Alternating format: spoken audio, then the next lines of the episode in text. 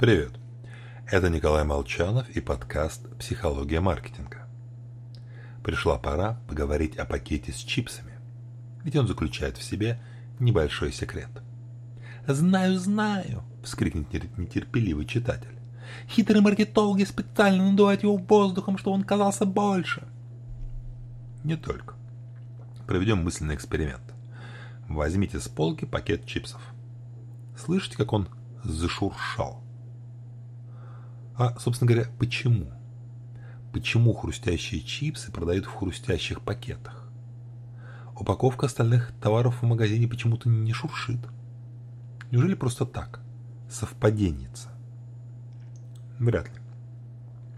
Когда-то безвестный маркетолог предположил, что покупателям понравится, если хруст упаковки будет похож на хруст самих чипсов.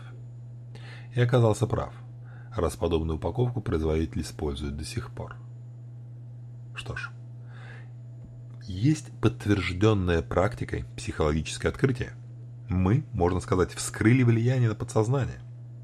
Определенный тип руководства, те, кто просят меня использовать продающие цвета, презентации, обожают такие фишки. Вот и компания Frito-Lay решила, раз прием работает, давайте по-настоящему уделаем всех конкурентов и забабахали самую громкую упаковку чипсов в мире – чипсы Сах-чипс, децибелы ужасающего шелеста. Упаковка гремела, как хороший мотоцикл. Покупатели жаловались настолько часто, что через полтора года компания вернула обычную громкую упаковку.